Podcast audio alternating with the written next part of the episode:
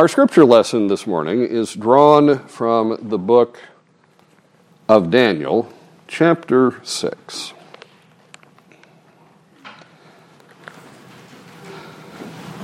I'll start in the first verse of chapter 5. And Darius the Mede received the kingdom, being about 62 years old. It pleased Darius to set over the kingdom 120 satraps to be over the whole kingdom, and over these three governors, of whom Daniel was one, that the satraps might give account to them so that the king would suffer no loss. Then this Daniel distinguished himself above the governors and satraps because an excellent spirit was in him, and the king gave thought to setting him over the whole realm. So the governors and satraps sought to find some charge against Daniel concerning the kingdom, but they could find no charge or fault because he was faithful, nor was there any error or fault found in him. Then these men said, we shall not find any charge against this Daniel unless we find it against him concerning the law of his God. So these governors and satraps thronged before the king and said thus to him King Darius, live forever. All the governors of the kingdom, the administrators and satraps, the counselors and advisers, have consulted together to establish a royal statute and to make a firm decree that whoever petitions any god or man for thirty days, except you, O king, shall be cast into the den of lions. Now, O king, establish the decree and sign the writing so that it cannot be changed, according to the law of the Medes and Persians, which does not alter. Therefore, King Darius signed the written decree. Now, when Daniel knew that the writing was signed, he went home and in his upper room, with his windows open towards Jerusalem, he knelt down on his knees three times that day and prayed and gave thanks before his God, as was his custom since early days. Then these men assembled and found Daniel praying and making supplication before his God. And they went before the king and spoke concerning the king's decree have you not signed a decree that every man who petitions any god or man within thirty days, except you, O king, shall be cast into the den of lions? The king answered and said, The thing is true according to the law of the Medes and Persians, which does not alter. So they answered and said before the king, That Daniel, who is one of the captives from Judah, does not show due regard for you, O king, or for the decree that you have signed, but makes his petition three times a day. And the king, when he heard these words, was greatly displeased with himself, and set his heart on Daniel to deliver him. And he labored till the going down of the sun to deliver him. Then these men approached the king and said to the king, Know, O king, that it is the law of the Medes and Persians that no decree or statute which the king establishes may be changed. So the king gave the command, and they brought Daniel and cast him into the den of lions. But the king spoke, saying to Daniel, Your God, whom you serve continually, he will deliver you. Then a stone was brought and laid on the mouth of the den and the king sealed it with his own signet ring and with the signets of his lords, that the purpose concerning Daniel might not be changed. Now the king went to his palace and spent the night fasting, and no musicians were brought before him. Also his sleep went from him. Then the king arose very early in the morning and went in haste to the den of lions. And when he came to the, the den, he cried out with a lamenting voice to Daniel. The king spoke, saying to Daniel, Daniel, servant of the living God, has your God, whom you serve continually, been able to deliver you from the lions? Then Daniel said to the king, O king, live forever. My God sent his angel and shut the lions' mouths so that they have not hurt me, because I was found innocent before him. And also, O king, I have done no wrong before you. Now the king was exceedingly glad for him and commanded that he should take Daniel up out of the den, that they should take Daniel up out of the den. So Daniel was taken up out of the den, and no injury whatever was found on him, because he believed in his God. And the king gave the command, and they brought those men who had accused Daniel, and they cast them into the den of lions, them, their children, and their wives and the lions overpowered them and broke all their bones in pieces before they ever came to the bottom of the den. Then King Darius wrote To all peoples, nations, and languages that dwell in all the earth, peace be multiplied to you. I make a decree that in every dominion of my kingdom, men must tremble and fear before the God of Daniel for he is the living God and steadfast forever. His kingdom is the one which shall not be destroyed, and his dominion shall endure to the end. He delivers and rescues, and he works signs and wonders in heaven and on the earth, and who has delivered Daniel from the power of the lions. So this Daniel prospered in the reign of Darius and in the reign of Cyrus the Persian. This is the word of the Lord.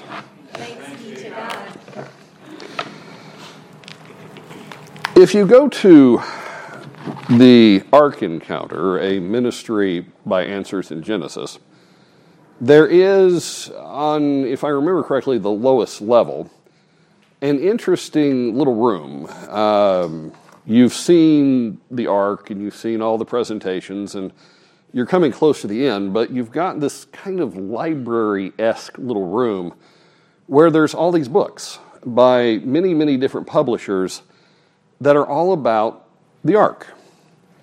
They're children's books, and they're all bright and happy. They, have got cute little arks in the cover with a smiling Noah, and there's all these cuddly little animals on the arks, and uh, it's amazing how this basic presentation can be so multiplied that you can have all these books there showing this, this pretty, happy, childlike picture of the world's first apocalypse where millions of people died and only eight people survived. And that is answers in Genesis' point about the room. Uh, this is, this is really very macabre. We, we, we take this foreshadowing of the end of the world, this, this doom of millions of people, and, and we paint our children's nurseries with bright little glowing colors and happy little pictures of uh, little arks dancing on the waves. Uh, we do that with not just the flood, we do that with uh, this story too. Daniel in the lion's den. How many bright, cheery little children's books could we find that would have on the cover a smiling prophet, obviously in, in a cave, but, but a nice little cave, and all around him are these cuddly, cheerful little lions, Daniel in the lion's den. This is a brutal and gruesome story. This is a, a historical account of uh, man's inhumanity to man with lots of people dying in really very nasty kind of ways. Um, munched down by lions who have been starved into uh, homicidal violence. Um, Sorry. that's okay. Somebody in the kitchen. I accidentally pressed the off button because it looks too biblical for mine. And I don't, I, I'm sorry. I didn't Oh, that's okay. I, I'm, I'm curious what's going on. If, if the building's on fire, I want to know. Um, Thank you. but anyway, you've got you've got this this this dark story, and it's a historical event, and we make pretty little books for our kids about it. It's um, it's macabre, just kind of like the flood. It is, however, one of the most historically accurate presentations that you would ever imagine. In Daniel's early life, his three friends ended up in a deadly uh, encounter. They were what? What happened to them?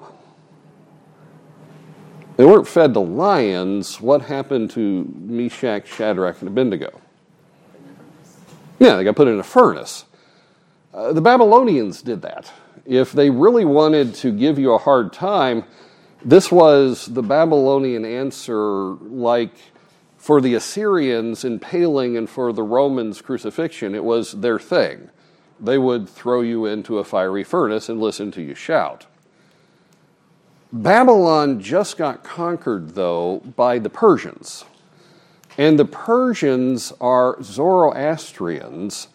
And one of the uh, doctrines of Zoroastrianism is that Ahura Mazda, their prime god, is very, very anti pollution.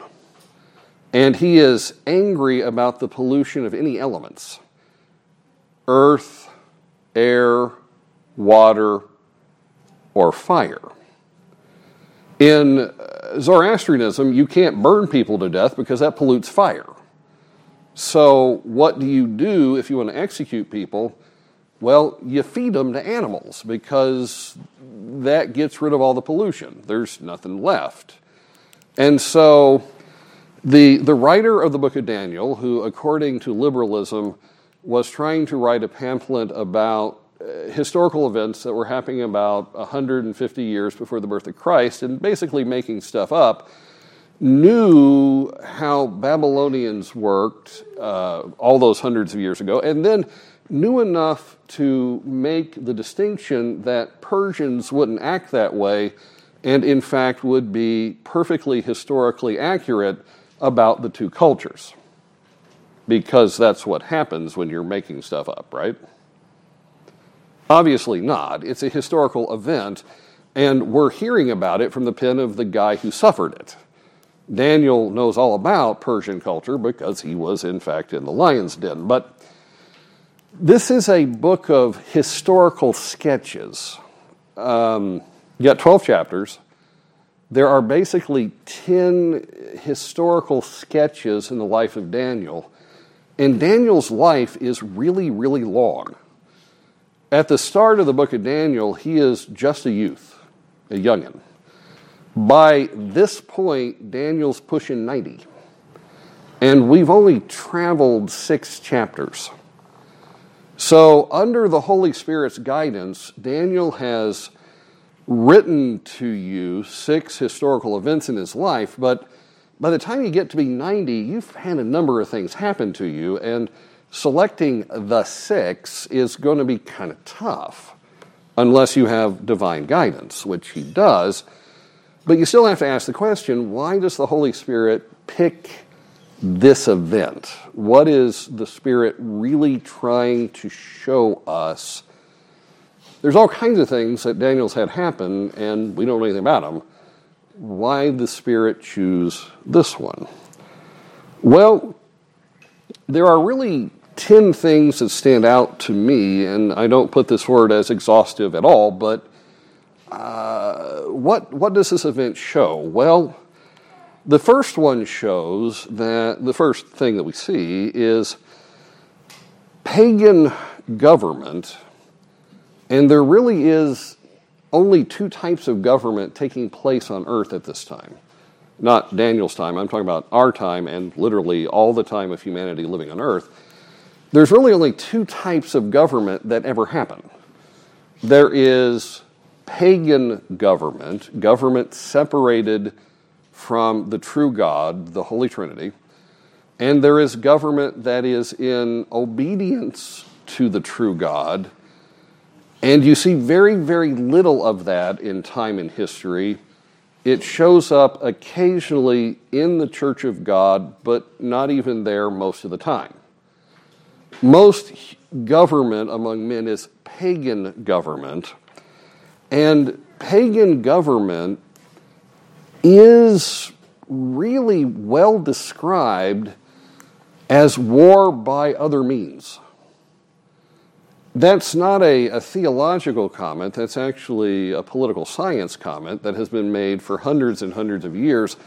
What is happening when governments govern? Well, they're exerting coercive force to get their way, and usually you have more than one faction involved and they're negotiating perhaps, but they're also stabbing each other in the back and they're scheming and they're trying to, to get their plot through.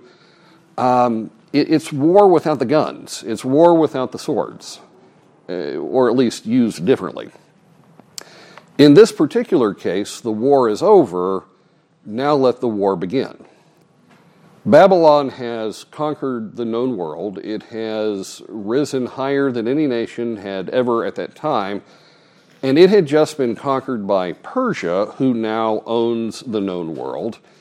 But the end of the war is not the end of conflict. You win the war, now you have to organize the world uh, Cyrus, who is the emperor of Media Persia, places Darius over the throne of Babylon. He won't be there that long. Uh, Cyrus will take over and rule directly, really just in a few years. And that makes sense because Babylon was the great enemy, and if you want to keep your greatest enemy down, absorbing it into Persia is kind of the way to go. But for right now, Cyrus puts Darius over uh, the, the throne, and you got to organize the world the way you want it, and that opens the door to lawfare. That's a, a modern way of putting it, but uh, politics is lawfare. It is using law to fight wars. And we watch that take place. It is when you use the law in proxy to your sword, your spear, and your bomb, and uh, alliances happen. Uh, political factions happen. We were just talking about this earlier in Bible study. Men break into factions, they break into scheming groups. And as Darius organizes his kingdom under Cyrus, uh, little scheming groups appear and they want their way. And uh, they're willing to kill for it. There's a, a, fascinating Aramaic term that shows up twice in our text. In verse 6, and I believe it is uh, verse 11, uh, well, it's actually verse 12. It's right at the beginning of verse 12. Um, the New King James says, So these governors and satraps thronged before the king and said thus to him. And then in 12, uh, it's the same thing in, in the Aramaic. And they went before the king and spoke concerning the king's decree. In the New American Standard Bible, in both places, it uses the phrase, they met by agreement and did this.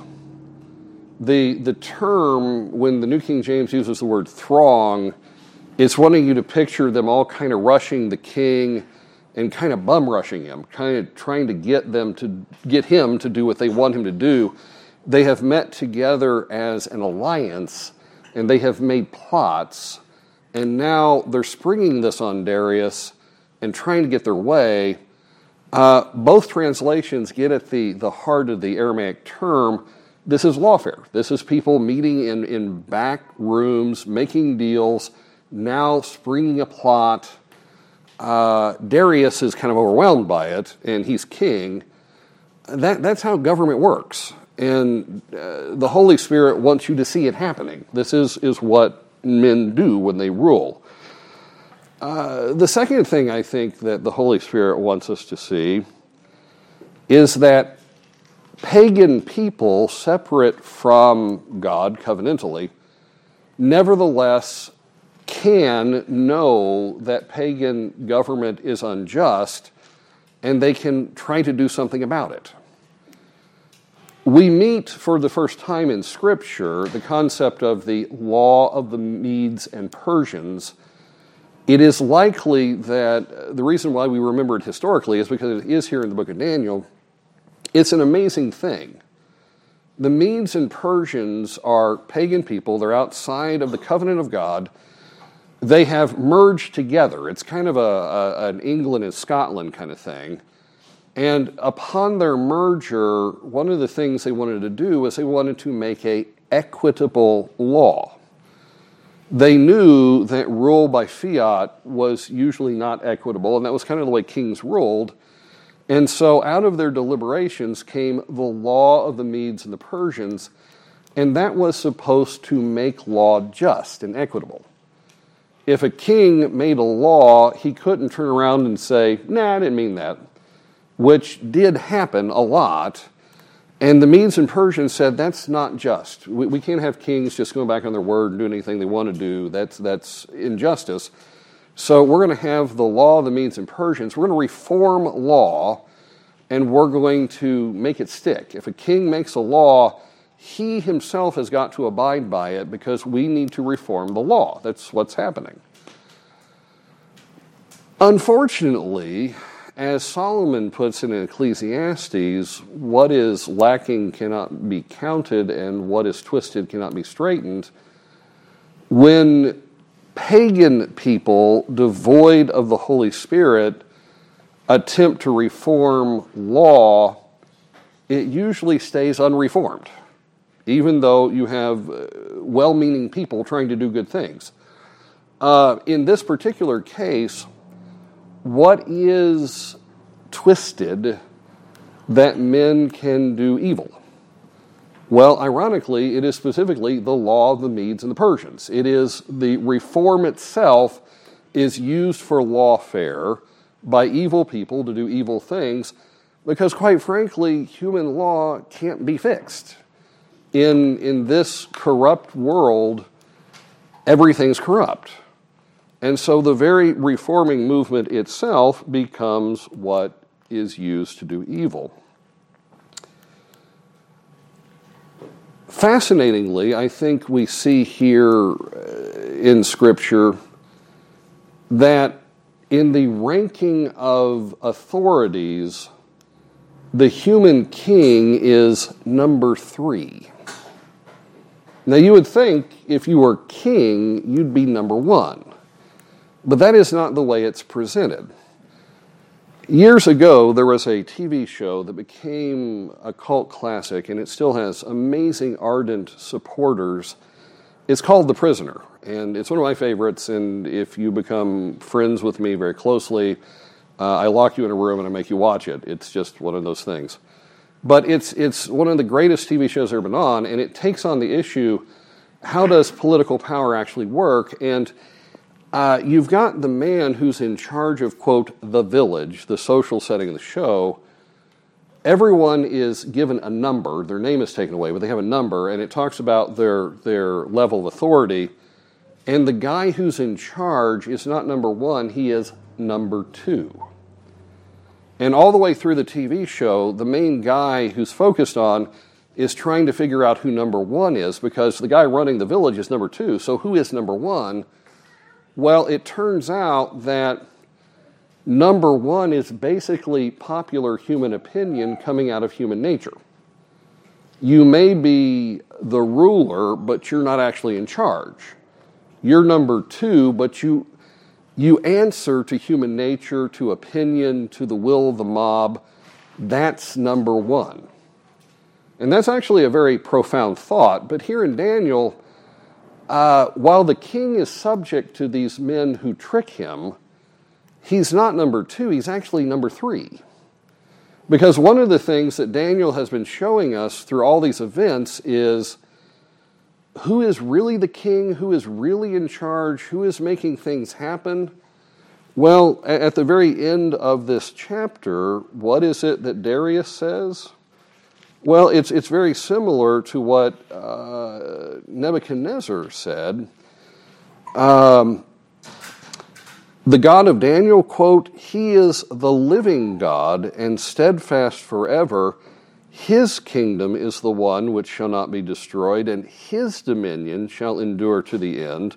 He delivers and rescues, and He works signs and wonders in heaven and on earth who has delivered Daniel from the power of the lions.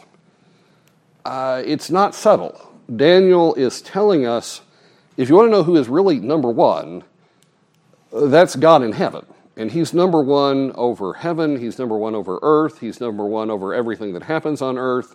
You may not understand what he's doing, but God is number one, and Darius is certainly not number one. Darius isn't even number two. Human nature, with its uh, plotting and sinful desires, uh, the will of evil people with petty interests, that's actually number two. And you, king, you're a measly number three. You, you, you get twisted around. This is probably because of the nature of human law. In the midweek Bible study, we're going through the law of Moses, and Moses' law is from the Spirit of God. It reflects God's Spirit, it reflects His nature. Again, there are, there are places in Moses' law where when you read it, you go, I don't understand how that works. That seems mean or petty or cruel. But when you begin to dig into it, you realize, no, it isn't any of those things. It's really striking my flesh. God is righteous, God is good, God is holy, because the law reflects God's nature. Well, that's because it's the law of God. The, the, the uh, clue is in the name. What about human law? Where does that come from? Well, it comes from human nature, and human nature is petty. Human nature is ambitious. Human nature is violent. So, what is human law going to look like? It's going to look like that because it comes out of that. And what kind of law do we see put before King Darius? We, we want to make a law for you, for us. Um, what kind of law is it? Well, we just thought it would be really cool if everybody worshiped you for 30 days and nobody else. So, so I come to you and I say, here's what I want. Uh, I really want it. I think it'd be really great. Uh, let's set up so that literally everyone around you worships you for 30 days. You know, really, if you think about it, this is about as petty and vile and ugly as you can get. And Darius goes, Yeah, sounds good it's the flesh. The flesh is attracted by this because human law is based on human pride, arrogance, egoism. Uh, that's what he does. That's his bread and butter, and he's just wrapped up in it. And being worshiped is perfectly okay. In fact, there is no clearer picture in Scripture than this that human law has no problem at all competing with God. King Darius, we want a law, a, a, a, law over your kingdom that men will worship you, the king. Okay, great, sounds good. What is that but competition with God? The king does that. Darius does that. He has no problem doing that. Caesar wants to be worshiped. It was a Reformed scholar years ago who said, You know, you want to wrap up the entire book of Revelation in one statement? Uh, don't trust your government. Now, there's more in Revelation than that, but that is a major theme of it. And the reason why it's a major theme is Caesar wants to be worshiped, he wants to compete with God. And here you see the clearest example of it in Darius. And it's his pettiness that allows him to be captured Instead of being in control, Darius is actually uh, caught in a snare by his own pride, his own uh, egoism, and that's kind of the way lawfare works. Sixth, the Holy Spirit is doing a very good job here showing us that totally depraved people are not necessarily utterly depraved people. And there is a distinction. When the Reformed Church talks about human character, we tell you that man is totally depraved. Well, what do we mean by that? Well, a lot of people hear us saying man is absolutely, utterly depraved. He gets up in the morning, and the first thought he has is, How can I do evil? I mean, that's just really what I want to do. I want to do evil, and I'm an ogre. I'm going to grab my club. I'm going to hurt somebody before breakfast because that's what we do. Well, that's not what people generally are. Uh, you might have a few of those, but they're sociopaths. The average person doesn't do that. But in everything he does and thinks, there is sin. It is not that he is sinful to the uttermost, because most people aren't. It is that when you begin to examine everything that a man does and says and thinks, there is some sin in it. And King Darius, the unconverted man, at least uh, unconverted to the end of the event, is a very good example of this. He is angry at being caught in his own petty uh, egoism.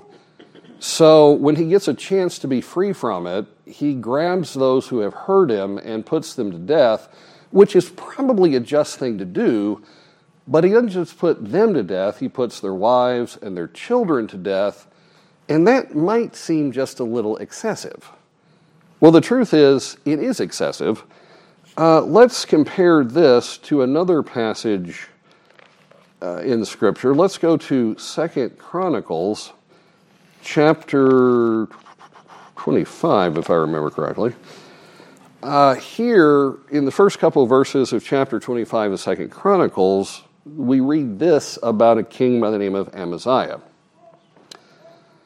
Amaziah was 25 years old when he began to reign, and he reigned 29 years in Jerusalem. His mother was Jehozadan of Jerusalem. He did right in the Lord's sight, but not with a perfect or blameless heart. When his kingdom was firmly established, he slew his servants who had killed the king, his father. But he did not slay their children. He did as it is written in the law in the book of Moses, where the Lord commanded, The father shall not die for the children, nor the children die for the fathers, but every man shall die for his own sin. Now, the chronicler has set us up to show us Amaziah is not going to walk faithfully all the way through. But at the beginning, he wants to show us he does walk faithfully at the beginning. And what should stand out to us is his father has been murdered. He now has a chance to avenge his father, and he follows God's law, even though he could wipe out their whole family, which is kind of the way things are done in the ancient world. He keeps his hand from doing that and he does it because God's law has said don't. And in fact, that's true. When you go back to Deuteronomy, uh, Deuteronomy chapter 24 and verse 16, which is quoted in the Chronicles passage, it reads, Fathers shall not be put to death for their children, nor shall children be put to death for their fathers. A person shall be put to death for his own sins. So uh, we're meant to feel sympathy for Darius, but Darius uh, absolutely is bloodthirsty. He murders all these people that God's law says don't. But we see him being concerned for Daniel. Uh, he wants Daniel as a uh, second in command servant, but you also get the idea he likes Daniel. He realizes that injustice has been done. He wants to find some way to stop the injustice uh, when he finally puts Daniel into the lion's den, he says, Your God will protect you. We don't know if he means that or not. And when we see him the next morning, we're certainly not sure if he means it because he's really concerned and he cries out, You know, Daniel, has God protected you? And he's really sorrowful. And Daniel says, Yep, I'm here. But we're meant to feel sympathy for Darius. He has good qualities. But even the best of unconverted people are cruel and vicious and petty. Conversion really makes a difference. And Darius is probably an example of a good king who, if he gets mad at you, will kill your wife, your children, your dog, and burn your house. Because that's the way people are, that's the way people rule. And Darius is totally depraved. He's not utterly depraved, there's some goodness there, but in everything he does, there is sin, and we see that in him. The most significant point that I think the Spirit is making, though, will be summed up by Augustine uh, several hundred years later, nearly a, a millennia later, when Augustine makes the comment, an unjust law is no law. That's a striking statement, but it's true.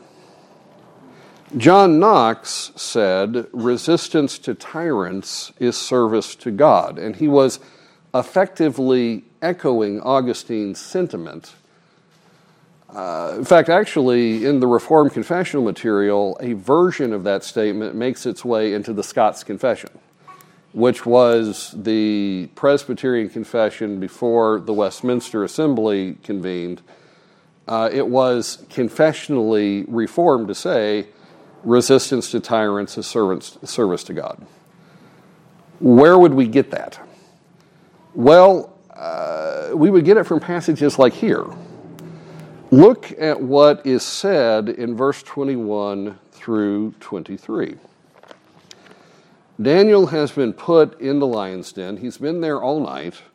The king cries out and says, Daniel, are you still there? And he's expecting to hear nothing, but Daniel responds and says, O king, live forever. My God sent his angel and shut the lions' mouths. So God has acted. God has protected Daniel. Daniel has had no ability to protect himself, but God has done something in time and space. He has sent his angel, shut the lions' mouths so they did not hurt me, because one, I was found innocent before him, and two, and also, O king, I have done no wrong before you. So, has Daniel broken the law?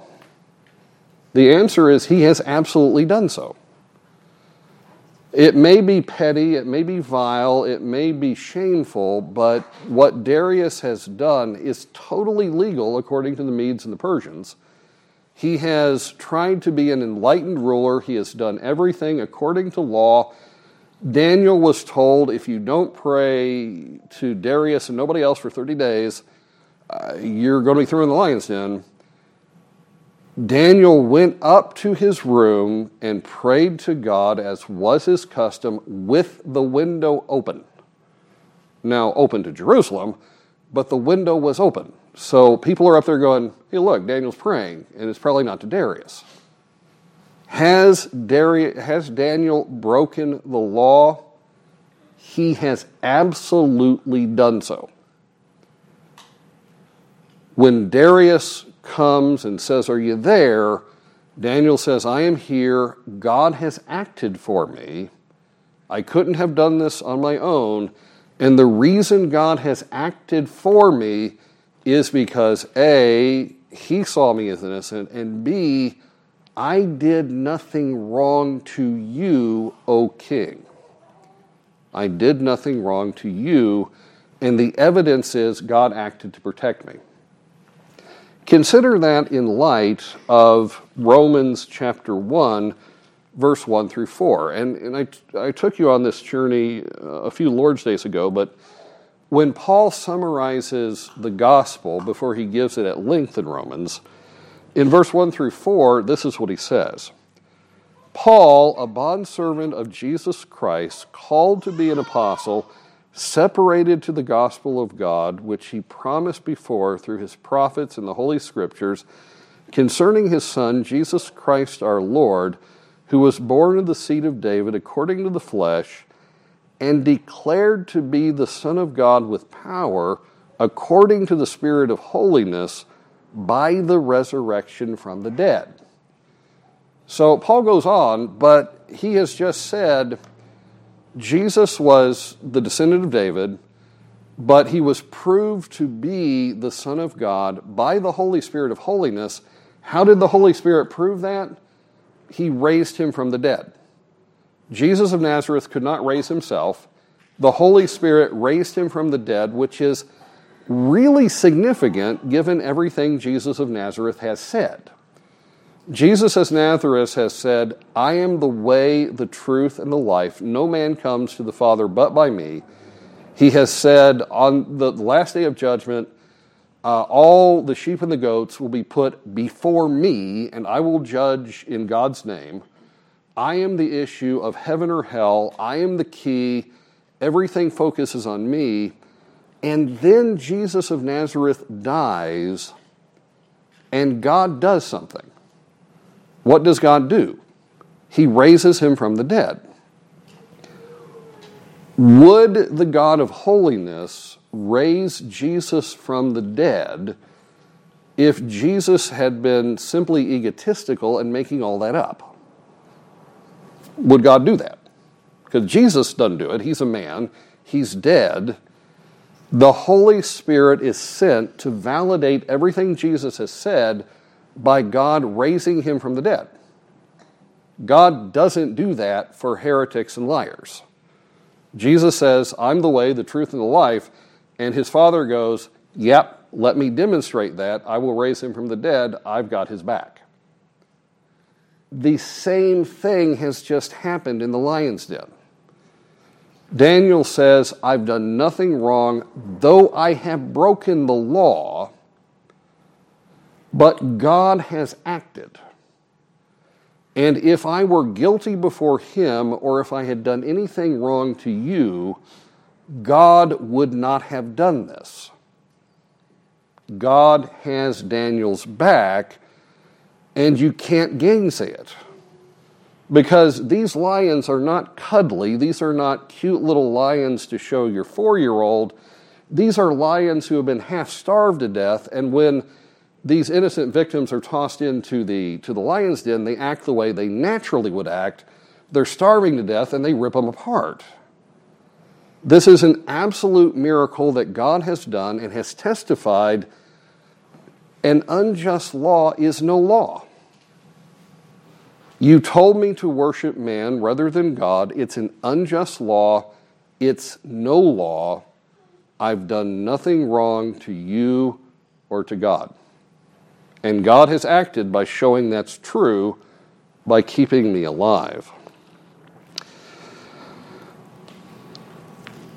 Eighth, the Holy Spirit is showing us that the just shall live by faith can have some very solid this world applications. Verse 23, uh, when Daniel finishes his, uh, his talk and he's brought out of the lion's den, we read So Daniel was taken up out of the den, and no injury whatsoever was found on him because he believed in his God. We use the just shall live by faith as the foundation for our entire response to God, and we should, because we're taught that by the prophets and the apostles. The just shall live by faith. We sometimes forget that living includes in this world, and Daniel has just been delivered from lions, according to this, because he believes in God. Belief is the verb of the noun faith. Um, God showed his people live by faith, by what Daniel did. Now, God would be faithful to his covenant if Daniel had been eaten. And that can happen, and God is not unfaithful if it does. Uh, in, the, in the Revelation in chapter 2, uh, Jesus speaks directly to the church at Smyrna, and he says this To the angel of the church in Smyrna, write, These things says the first and the last, who was dead and came to life. I know your works tribulation and poverty, but you are rich. I, I know the blasphemy of those who say they are Jews and are not, but are a synagogue of Satan. Do not fear any of those things which you are about to suffer. So you are about to suffer them, but don't be afraid of them. Indeed, the devil is about to throw some of you into prison that you may be tested, that you may have tribulation ten days. Be faithful unto death, and I will give you the crown of life. He who has an ear, let him hear what the Spirit says to the churches. He who overcomes shall not be hurt by the second death. And then the book of Revelation defines the second death as the lake of fire and eternal torment. Uh, you'll never see that at all. You've overcome, you're not going to be hurt by that. But Jesus doesn't make any bones about the fact that you have to be faithful to death, and that may happen. In fact, um, when you get to the, the issue, the, the passage I preached on last week briefly about the beast and the fact that the beast can make war against the saints and it's given to them to kill some of them, uh, that comes to a head in verse 12 and 13 of chapter 14, where kind of kind of summing up, uh, this is what the apostle says the beast overcoming the saints, killing some of them, sweeping stars from heaven, that sort of thing. Here is the perseverance of the saints who keep the commandments of God and their faith in Jesus. And I heard a voice from heaven saying, Write, blessed are the dead who die in the Lord from now on. Yes, says the Spirit, that they may rest from their labors, for their deeds follow with them. That's often read at a funeral, and it's seen as very heartwarming. But in context, blessed are those who die in the Lord from now on. It's relating to the beast and the beast killing a bunch of us and being successful for a time. Daniel could have been thrown into the lion's den, and God could have, in his providence, allowed Daniel to be eaten, and it would still not have harmed Daniel. God would still be faithful to his covenant. Daniel would still have eternal life. But the righteous do live by faith, and God is active in this world. And Daniel prayed at his window when it was against the law, and he was thrown into the lion's den. And the just, this day at least, lived pretty practically by faith. God acted, and the righteous lived.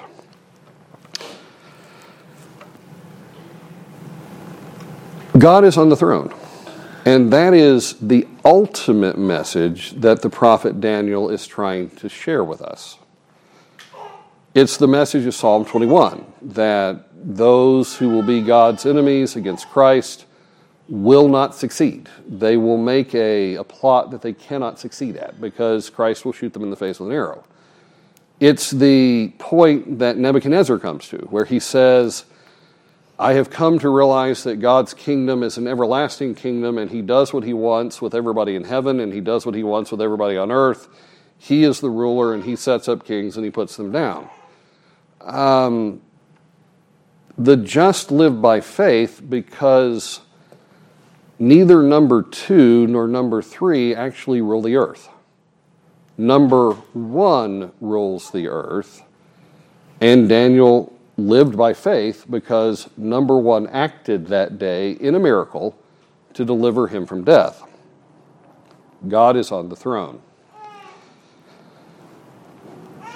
But God has said to the beast will be given for a time success at crushing the saints. Now they will be in God's presence and they will rejoice in the Lord and they will be blessed in heaven. But that happens and Daniel prayed at his window, knowing he would get seen. What are we to make of that? Well, we live in very pressured moments where the beast system uh, wants you to be unfaithful. And we spend a lot of time trying to figure out how not to get thrown in lions' dens. Those lions' dens can be loss of your job so that you starve and you end up in the street. The lion's den can be uh, you will be thrown in prison. Uh, 10 years ago, I, or no, okay, a lot more than that, more like 20 years ago, I was talking with a colleague from the United Reformed Church in Canada, and he was at Presbytery to bring uh, filial greetings, but he had just gotten out of four months of prison in Canada because he had preached on God's word. And the Canadian government said, no, that's, that's discriminatory. You can't say those things in church. And they'd thrown him in prison. So he spent four months preaching to the prisoners and had just gotten out. but he had been to prison for preaching the word. Um, that lion's den is there. Will we hide? Will we close the window? Will we do everything we can to avoid loss of job, uh, loss of social prestige, loss of family relation? Will we, will we seek how we can go underground so as not to appear faithful? Because actually, we do a lot of talking about that. How can we avoid being thrown into the lion's den? Well, the truth is, sometimes you can't. God calls us to these moments. God is not surprised. God is on the throne. And there was no plan of Daniel's how to avoid this. Faithfulness was you pray to God, you make petition of God.